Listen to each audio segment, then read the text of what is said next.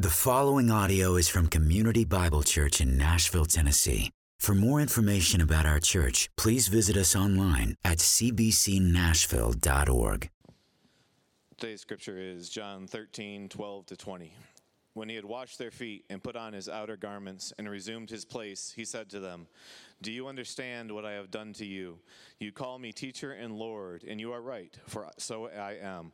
If I then, your Lord and teacher, have washed your feet, you also ought to wash one another's feet. For I have given you an example that you also should do just as I have done to you.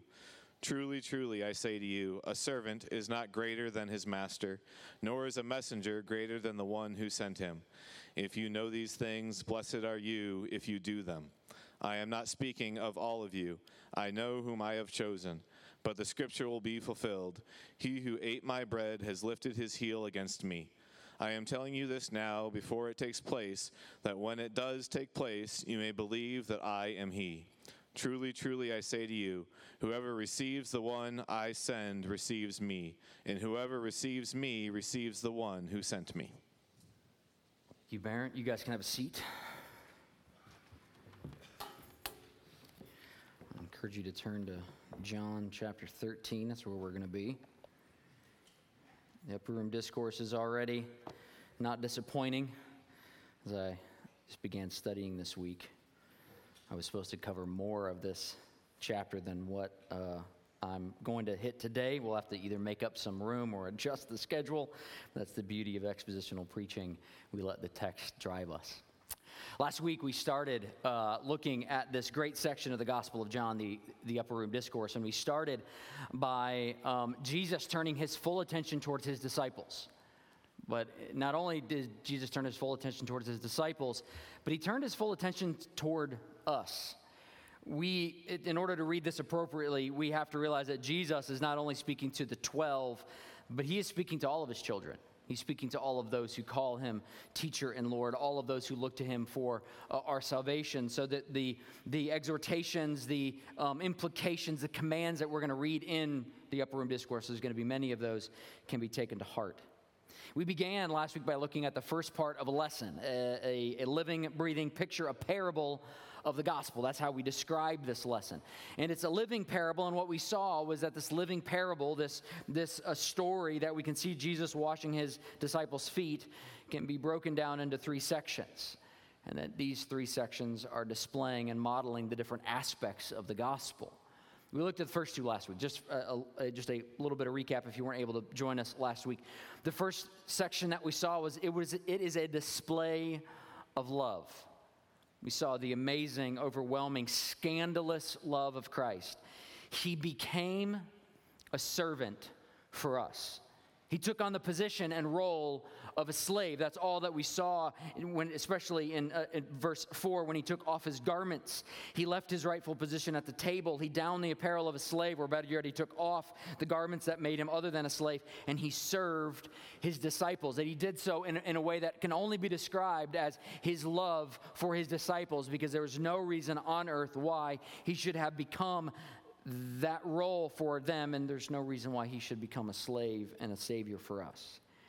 But then there was the second section that we got to look at. I know I'm moving quickly. As I said, I got to make up some time. It's a symbol of cleansing that we all need. We discussed how this, this symbol, this washing, was a symbol of the, uh, of the cleansing that we all need, that we are dirty, regardless whether we like it or not, we all need to be cleansed by somebody else. We got to see how Peter, whenever Jesus got around to Peter, I wonder which disciple he was in line. Whenever it got around to Peter, Peter was the one to speak up and go, Lord, what are you doing? You shouldn't be here. You shouldn't be washing my feet. I don't want this act of humiliation put upon you, Lord. I don't want you to wash my feet. What, what did Jesus say? Well, listen, it is only through my cleansing that you can be clean. I'm going to actually reference a lot of other passages this morning because what I'm realizing appropriately, as this is a parable of the gospel, the picture of the gospel, so much of this story of the washing of his disciples' feet can be seen elsewhere. Just think about Titus 3 4 through 6. But when the goodness and loving kindness of our Lord, eh, our Savior, appeared, he saved us, not because of the works done by us in righteousness, but according to his own mercy, that by the, again, picture the cleansing of the disciples' feet by the washing of regeneration and renewal of the Holy Spirit, whom he poured out on us richly through Jesus Christ, our Savior. Jesus was clear listen, if you want to have any part of me, if you want to be associated with me, if you want to be saved by me, there's only one way. That is, you have to let me cleanse you, you have to let me wash your feet. We left the story unfinished, though, last week. We only looked at those first two sections. And I hope that last week, as I was able to kind of expound the details of all that was going on, I hope that you all left and you all understood just the painful awkwardness of this moment. I got to return there. You know, th- there's moments in preaching when it's necessary for us to understand maybe th- the nuanced meaning of a word or phrase. Other times in preaching, I, I, need you and us to understand maybe the historical background of the text. This is what's going on. Other times, we need to comprehend just the grandeur and magnificence of what's being communicated. But in this story, John 13, 4 through 20, the thing, the most important aspect, the idea that I need you to sense is the drama of the moment. The drama is palpable. And that drama in this moment is awkwardness. You know, we all go through painful moments. We've all seen these moments and we just wish that they would be over, right? Like sitting in a dentist chair. When is this going to end? Or like not or uh, banging your funny bone on something and you're like, this hurts so bad. Brain freezes, stress over exams, anxiously waiting for these tough conversations. We all go through these painful, stressful, anxious moments when we're just waiting for the awkwardness, we're just waiting for the pain to be over. But I think when we look at this story, and if we think of the drama that's going on in the disciples' mind, the thing they're waiting to be over is the awkwardness.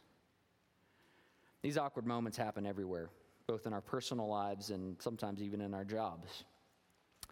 And I'm not immune to them.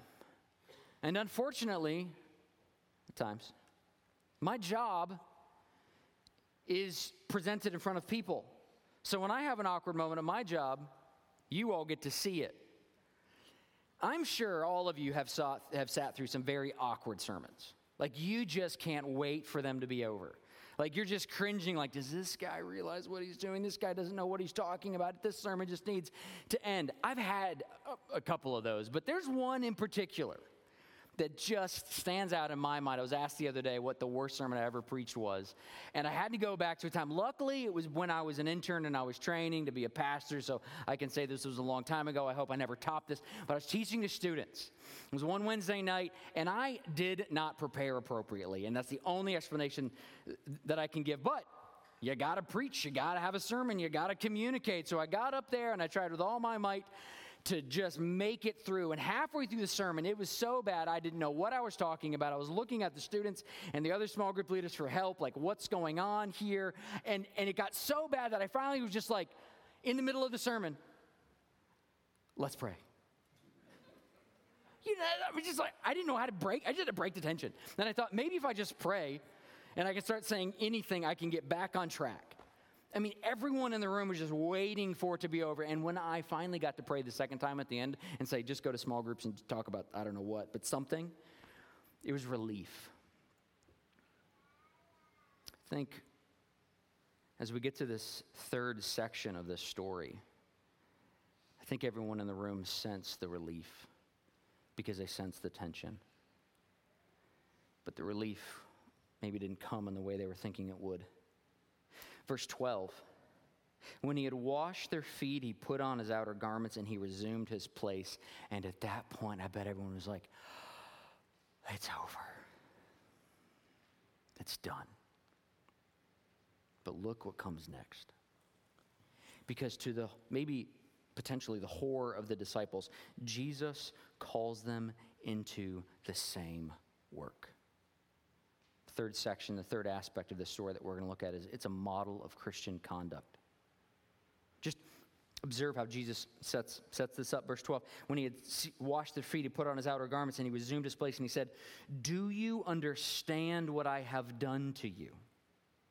Do you understand what I have done to you? In one sense, the disciples could say, Yes, you washed my feet. My feet are now clean. But this question is looking at a far deeper reality. Jesus is going beyond just their wet feet. Jesus is asking them, Do you realize the even greater work that's going on here? Do you realize the level of humility and humiliation that Jesus took on and why that happened? At the end of last week's sermon, I referenced um, where I wanted to compare Philippians 2 and John 13. I said that it's a perfect um, melding of them. I wish that I, I, would have had the document ready for last sermon. I have it for this sermon. So, Jeremiah, do you mind putting it up? I'm not going to read Philippians 2 for the sake of time, but just walk through this with me for a moment. This is, again, this story, John 13. Jesus, knowing that he had come from God, think of Philippians 2, though he had been in the form of God, rose from supper, did not account equality with God a thing to be grasped. Laid aside his outer garments, emptied himself, realizing, yes, I should be, I, you know, he is God. He should be in the position of teacher. But no, he took off his garments, he taking a towel, taking the form of a servant, poured water into a basin, humbled himself, and began to wash his disciples' feet becoming obedient to the point of death, even death on a cross. He put on his outer garments and resumed his place. I could read both slides because, and God highly exalted him and bestowed on him the name that is above every name. I think Jesus is asking, do you recognize the humility and the humiliation that's going on here? Do you understand what I'm doing? I should not be taking the role of a servant. I should not be becoming the sinner for you and taking on flesh and taking on sin. But that is exactly what's happening. Jesus in one sense, as he moves on, is even going to use the disciples' descriptions of him against them. Because in 13, he goes, Do you understand what I've done to you? Do you understand that I came from heaven and took on flesh in order to wash your feet, but more than that, die for you? He says, 13, you call me teacher.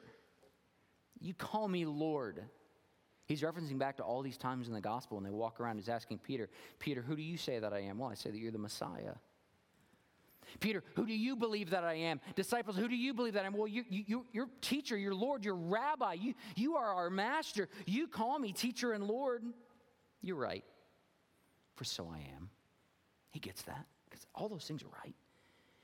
If then, your teacher and Lord, your rabbi and master, your Savior, has washed your feet, you also ought to wash one another's feet. Here's how Ferguson describes this whole scene. Sinclair Ferguson. I got to see him this week at a conference that I was at, the um, Ligonier Conference down in Orlando. Highly recommend all of those. But here's what Ferguson says John realized that in the foot washing, Jesus was showing them two distinct but inseparable truths about himself. Number one, he was their Savior. Although how he would accomplish their salvation, they did not understand. But number two, that he was their example. This is why I say the word understand in 13 is so important. It's the key word here because Jesus really is going, Do you understand this parable, this picture? Do you understand what's taking place? Jesus is asking them if they understand really what the gospel means for them. Because this story is focused both on the cleansing that Jesus had for them, washing of their feet, but also, if you're going to get the full story, the full picture, the full reality, is also fo- focused on the response to that cleaning. Jesus asks if they understand what the gospel means to them. He makes it very clear. If then, if I then, your Lord and teacher, wash your feet, so you also ought to wash one another's feet. If I have given you an example, verse 15, then you also should do just as I have done to you. I said that I want to reference several other texts. I, I want to read a couple of um, pretty familiar passages from the New Testament to us all, and I want you to see if you can pick out the consistent theme in them all. Ephesians 2 8, 8 through 10. For by grace you have been saved through faith. And this is not your own doing, it is a gift of God, not as a result of works, so that no one may boast. For we are his workmanship, created in Christ Jesus for good works that God prepared beforehand that we should walk in them. I want to read the fuller context of Titus 3 that I've referenced earlier. But when the good this is Titus 3, 4 through 8. But when the goodness and the loving kindness of God our Savior appeared to us, He saved us. Not by not because of works done by us in righteousness, but according to his own mercy, by the washing of regeneration, the renewal of the Holy Spirit, whom he poured out on us richly through Christ Jesus our Savior, so that being justified by his grace, we might become heirs according to the hope of eternal life. Saying is trustworthy. And I want you to insist on these things that those who believed in God may be careful to devote themselves to good works. These things are excellent and profitable to people. The third passage I want to reference, I, I, need you guys to think back on a section. I want to read Romans 12, 1, but I need you to think of kind of the fuller context of Romans 1 through 11. Maybe like a Romans 5. Therefore, now we have been justified. We have peace with God. Romans 1 through 11 is looking at just the, the glorious reality of the gospel. But what does Romans 12 1 say? I appeal to you, therefore, brothers by the mercies of God. Can you finish it? To present your bodies as a living sacrifice, holy and acceptable to God, which is your spiritual worship. I could go on. I stopped only for the sake of time because I'm not, I don't want to um, go over. But one of the consistent themes in the Word of God is that Jesus' service and sacrifice is both our redemption and model to us. It's both what Christ has done for us and the example that we are to follow. And the parable of the gospel is most definitely all about the redemptive, amazing, overwhelming grace of God. It is all about the cleansing of Christ. But this text, John 13, serves as a great reminder of the full picture of the gospel of God. I do think in our lives it's so easy for us to stop at the first part of these verses. It's so easy for us to celebrate. This is how Christ has washed us, has regenerated us, has saved us, has overwhelmed us, has cleansed us. We, we love that part. That's the glorious reality of the gospel. But the full picture, the thing that, that even pricks my heart and convicts me, the full picture, the full parable, is fulfilled and seen when those who save go and do likewise. The full picture is seen when those who have received the mind blowing grace of Christ go and offer grace likewise. As it says, now that Christ has washed your feet, go and wash others' feet. And that's exactly where Jesus takes them. It's just such a simple story. That's what's been so profound to me, mind blowing to me as I'm studying this thing. I, I, again, this, the Gospel of John just keeps wrecking my heart because I don't, I don't see what's about to come and happen. But I'm like, this is such a simple story, and yet at, at its core has such profound implications. Now that I have cleansed you, I've washed you, I've saved you, now you and go do likewise. You show that love for other people. Verse 14 and 15 If then I, your teacher and Lord, have humbled myself, have humiliated myself, I've done these things, have shown this grace to you, and washed your feet, you also ought to wash one another's feet. If I've given you an example that you should go and do just as I have done to you. I want to change the tone slightly, though, on this scene. I do understand we have to, we have to recognize the drama in the moment. But I got to change the tone away from awkwardness to something else. Not because I don't think that the believers truly felt awkward. We've got to change the tone to think what breaks through that awkwardness? What fights back against, pushes back against those moments when it's cringeworthy? I think the answer is love.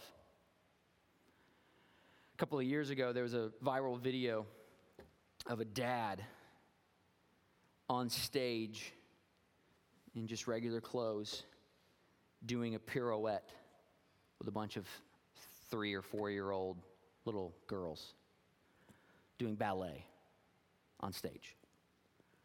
And the video shows where his daughter was nervous. His daughter didn't want to go out there. And so this dad, out of love, says, Okay, I'll go do it with you. And so the video is this grown man doing like one of these things. And, and, it's, and anyone else would just be like, yeah, I want to be here. But what comes forward is the love that he has for his daughter. See, behind this service is not fear, is not awkwardness, is not anxiety, it's love. Love is, dri- is the driving motivation for our service. Again, if I can quote Ferguson, as the truth, affect, the, as the truth affects the way we live, it, it begins to change the way we feel.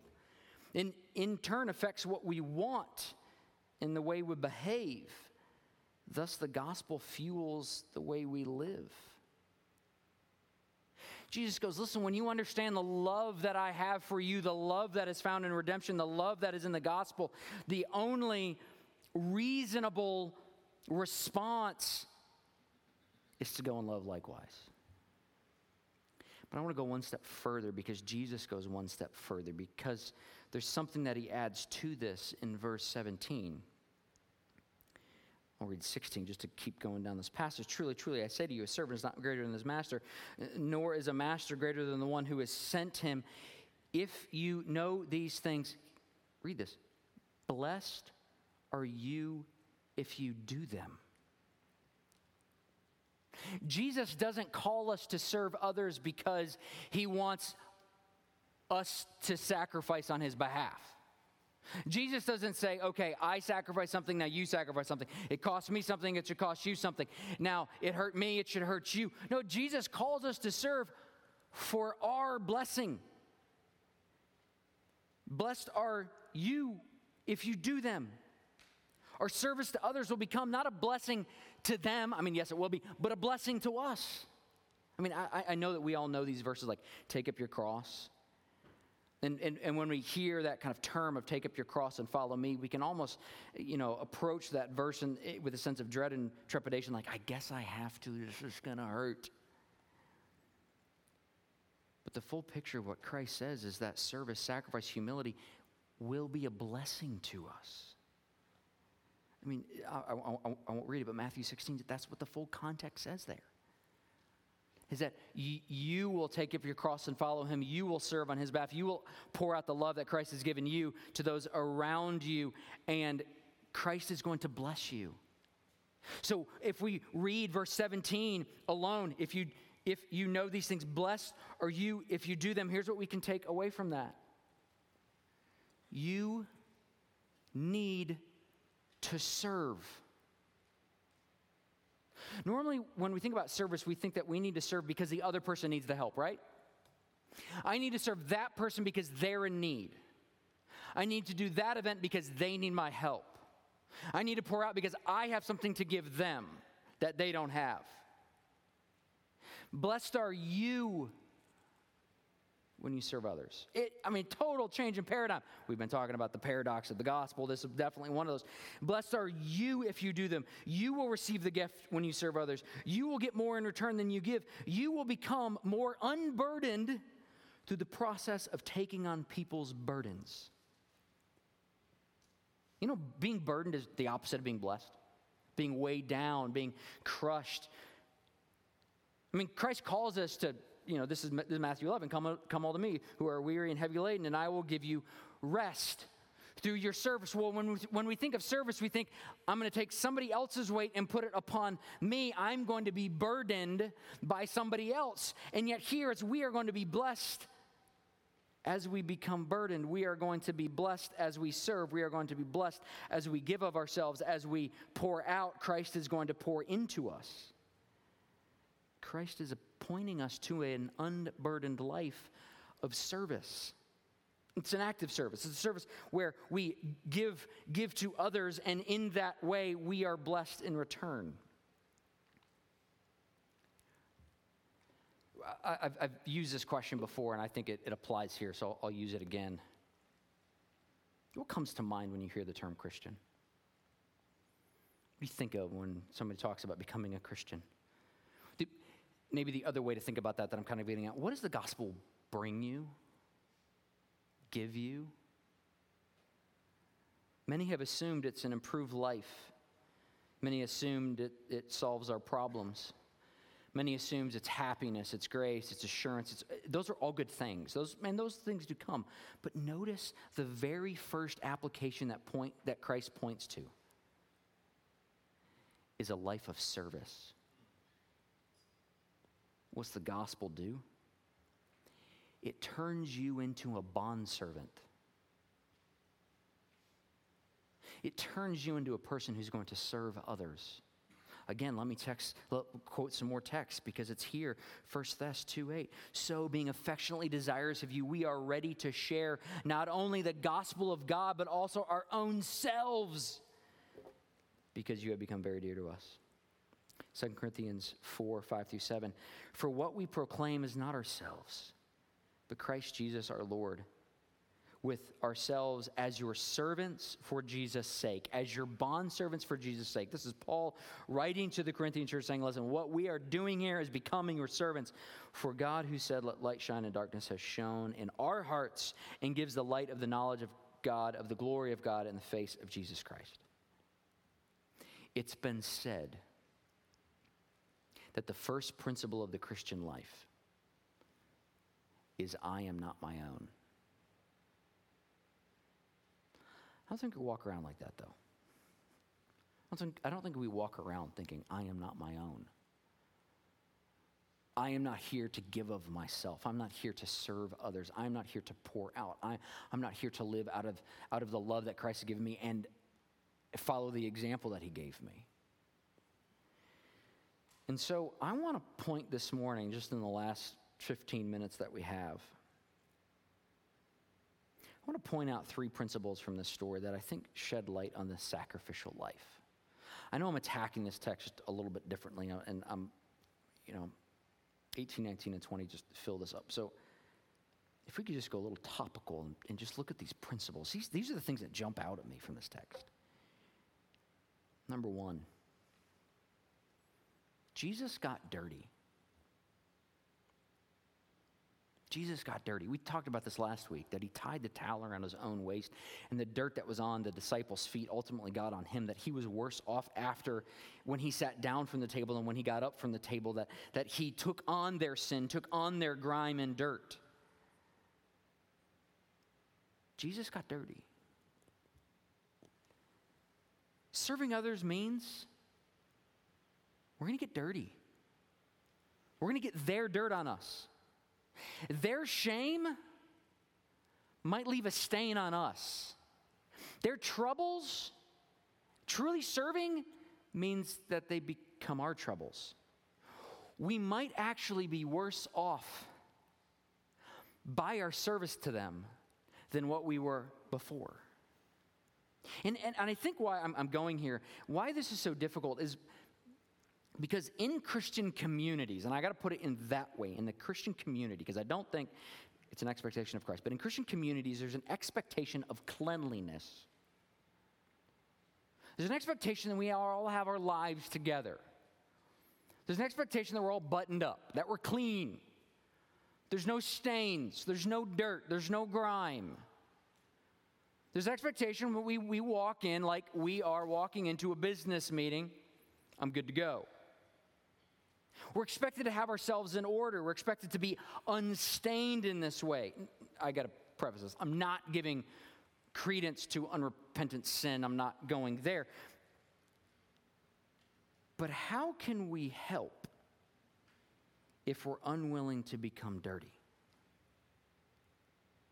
It's springtime. I know in my house growing up, we always had spring cleaning in springtime. We had to get the house in order. Everything had been, you know, jumbled up from the holidays, and it's now bright and sunny, so we could open up the windows and air everything out and clean everything. And, you know, all of those nooks and crannies that we haven't dusted and looked at in, in 11 months, we're, we're, we're about to go, go, you know, look at. And, and by the end of spring cleaning, the house is impeccable. But what state are you in? You're dirty, sweaty, nasty. The dirt that was on the house is now the dirt on you.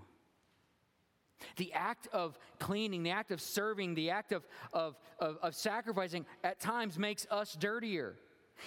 And if we are so clean and put together that, we prob- that we're unwilling to help, we're unwilling to serve, we're unwilling to give a helping hand because we don't want their dirt to get on us, we can't appropriately help.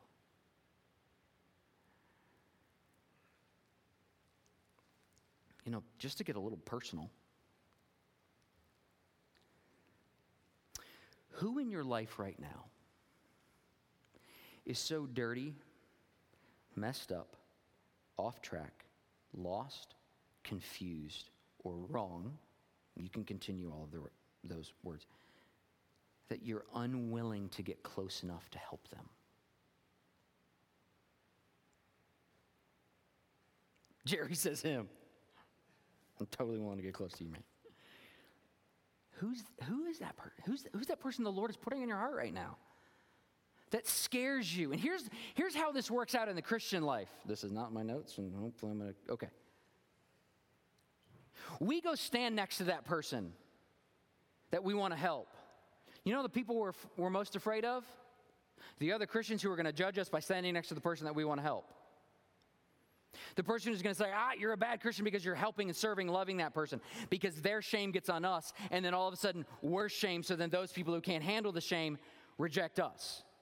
So, in order to stay good with the community, this is like Pharisaicalism all over because this is totally how the Jewish mindset worked. In order to stay good with our community, we don't get close to the person that we have a heart for.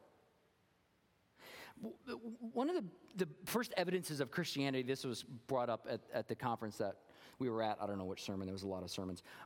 One of the first evidences of Christianity across the Roman Empire was that the orphans were being taken care of. Because Rome had such a um, d- degrading view of humanity that if they had a kid they, would, that they wouldn't want, they'd literally throw it out into the streets for it to die. And the Christians, understanding the Imago Dei, understanding the, the, the beauty of, of the human life, took that child into their home and raised them as as their own, as orphans. But what was noticed is that all these Christians are taking in these, these kids and they're taking in more and more and more kids. And I'm sure that those families at some point were stretched thin, needed help, were struggling in some ways, weren't the perfect, you know, two kids and a white picket fence and a dog family. But they were willing to get a little dirty because they knew Christ has loved me, therefore I am going to love in return. So, what's this look like today? I mean, y- yes, y- you could say that the service that we're talking about is serving the church, and it is most definitely that. Because as Barrett mentioned, children's ministry, we always need more children's ministry volunteers, and serving the church is a good thing, and you definitely get, can get your hands dirty here. But I want to keep this more personal because I think this is where the Lord speaks to all of us individually, because He loved us all individually. What neighbor do you need to have a conversation with? What neighbor do you need to befriend because you see them across the road or down the street and go, man, I just, I think maybe I'm going to be the avenue that the Lord offers His grace and love to them.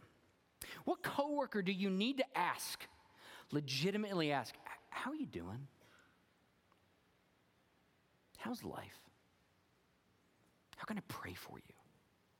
And break all of the social norms of keep work at high levels. And I'm not, but truly go, I see you as a person. How can I love you today?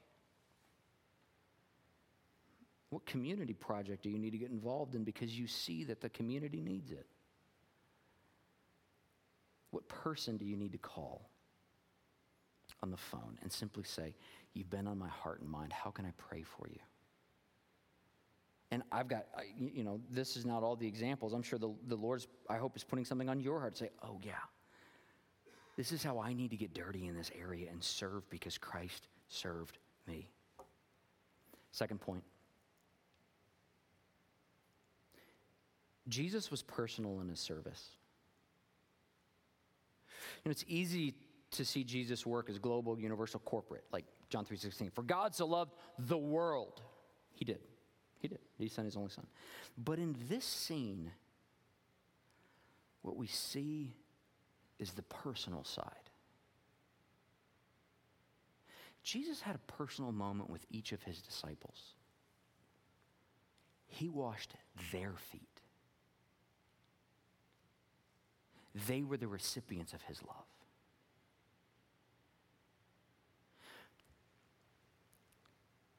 It's really easy to serve in corporate realities. It's easier, I should say.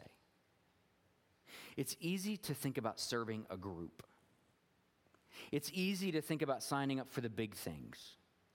It's easy to think about going on the mission trip. It's easy to think about participating in the big building project. But this service is personal.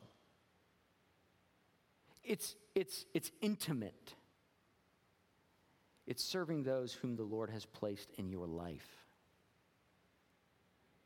You know, as a church, I, have I've said this before that my heart for this church is that we would be known f- for our love for Christ and how that would display itself is not only in our body here in this room, in this building, but, mo- but most importantly, our love to the world around us. That we would be salt and light, that when people interact with us, they would see these believers, these people truly are in love with Jesus and are serving out of that. So we, as, as elders, uh, this church, we can have these, the, you know, good pursuits as a church, but the one that I am most concerned about is the pursuit that your heart has for the people that are in your life. Because I can't get to them. Our elders can't get to them. Our programs can't always get to them. We can provide them and we try to, but the person who can get to them is you. And again, I know right now I'm saying all this stuff, and what's that? What are you sensing in your, in, in your heart? Awkwardness, right? That's why I said I don't want to break any social norms. I don't want to step out. I don't want to do that thing that's hard. What breaks through that? Love. We love because He first loved us. So Jesus is calling you and me to faithfully serve those around us, and I'm talking about personal, intimate moments. Third, and this is the last one. This is the hardest one for me. So buckle up. Jesus washed his enemies' feet.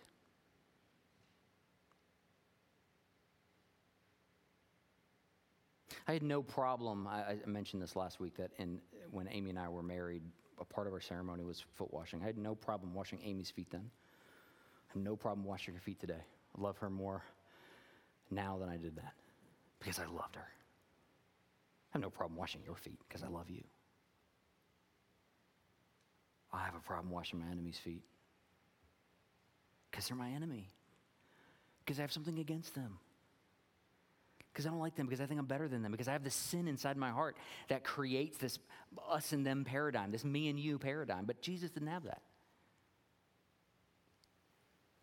You know, the text doesn't explicitly state that he washed Judas's feet, but it doesn't say anything that he didn't. Judas isn't going to leave until 10 verses later as he's talking about this. You know, verse 21, after seeing these things, Jesus was troubled in spirit because he knew Jesus, Judas was there. It definitely indicates that Jesus, J- Jesus washed Judas's feet that his love and service was not motivated and driven by what that person is going to do or has done, but was motivated from the Father, was motivated from his love. And so our love and service cannot be motivated by what that person has done. It's motivated by the Father. Again, this is where I think as a church, I'm going to speak universally, but maybe even particularly the American church, we have created this us and them paradigm that there are people that are worth serving and loving and getting dirty with and taking on their shame, and there are people who are not.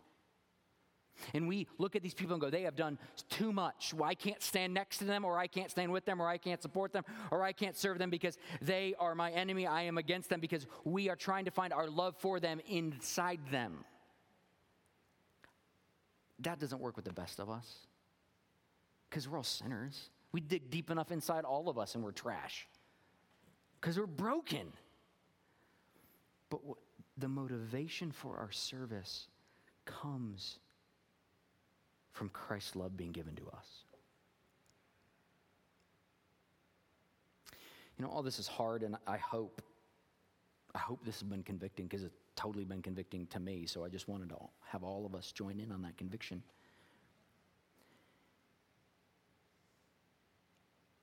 This is why in the Christian life it's so important for us to, you know, keep things straight. Here's what I mean by that. Notice that in this story, notice that in the sermon,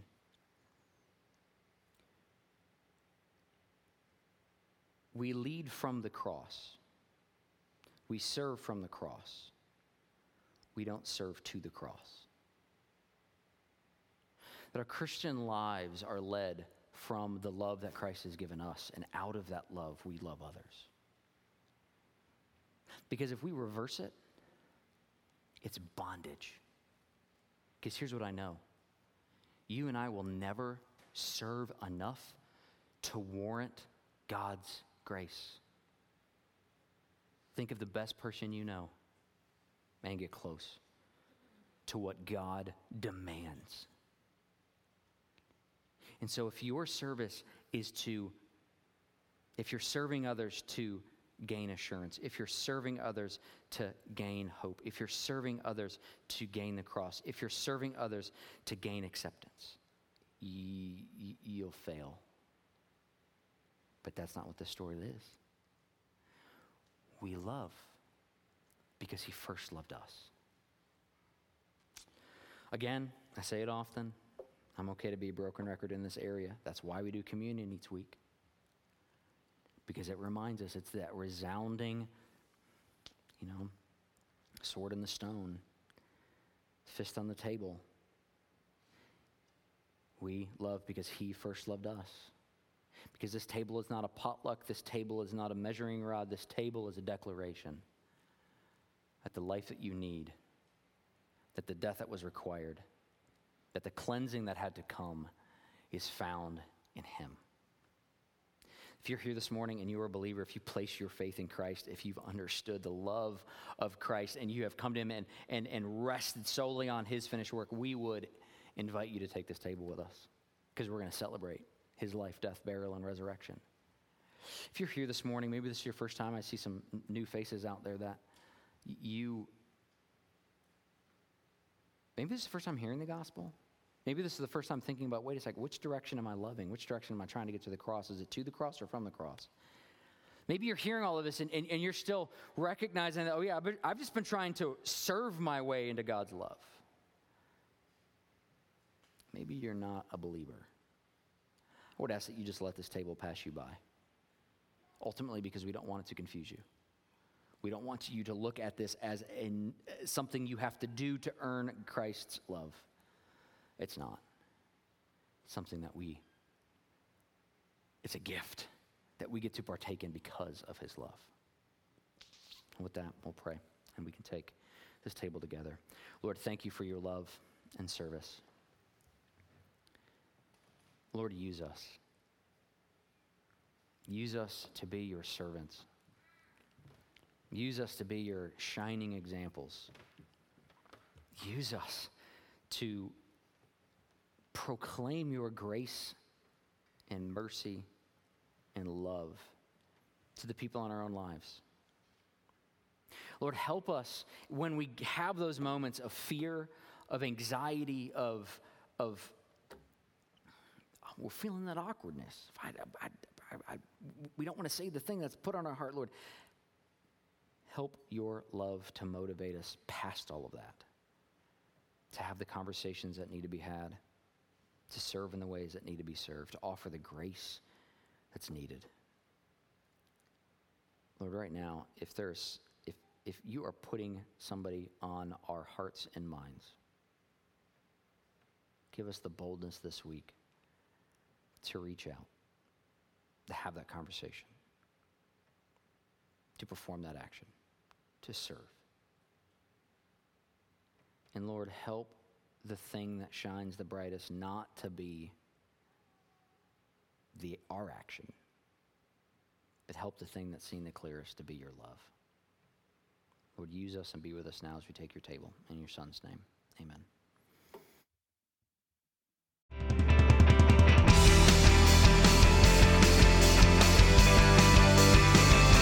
Thank you for listening to this audio presentation from Community Bible Church. For more information, please visit us at 6005 Edmondson Pike in Nashville, Tennessee, or online at cbcnashville.org.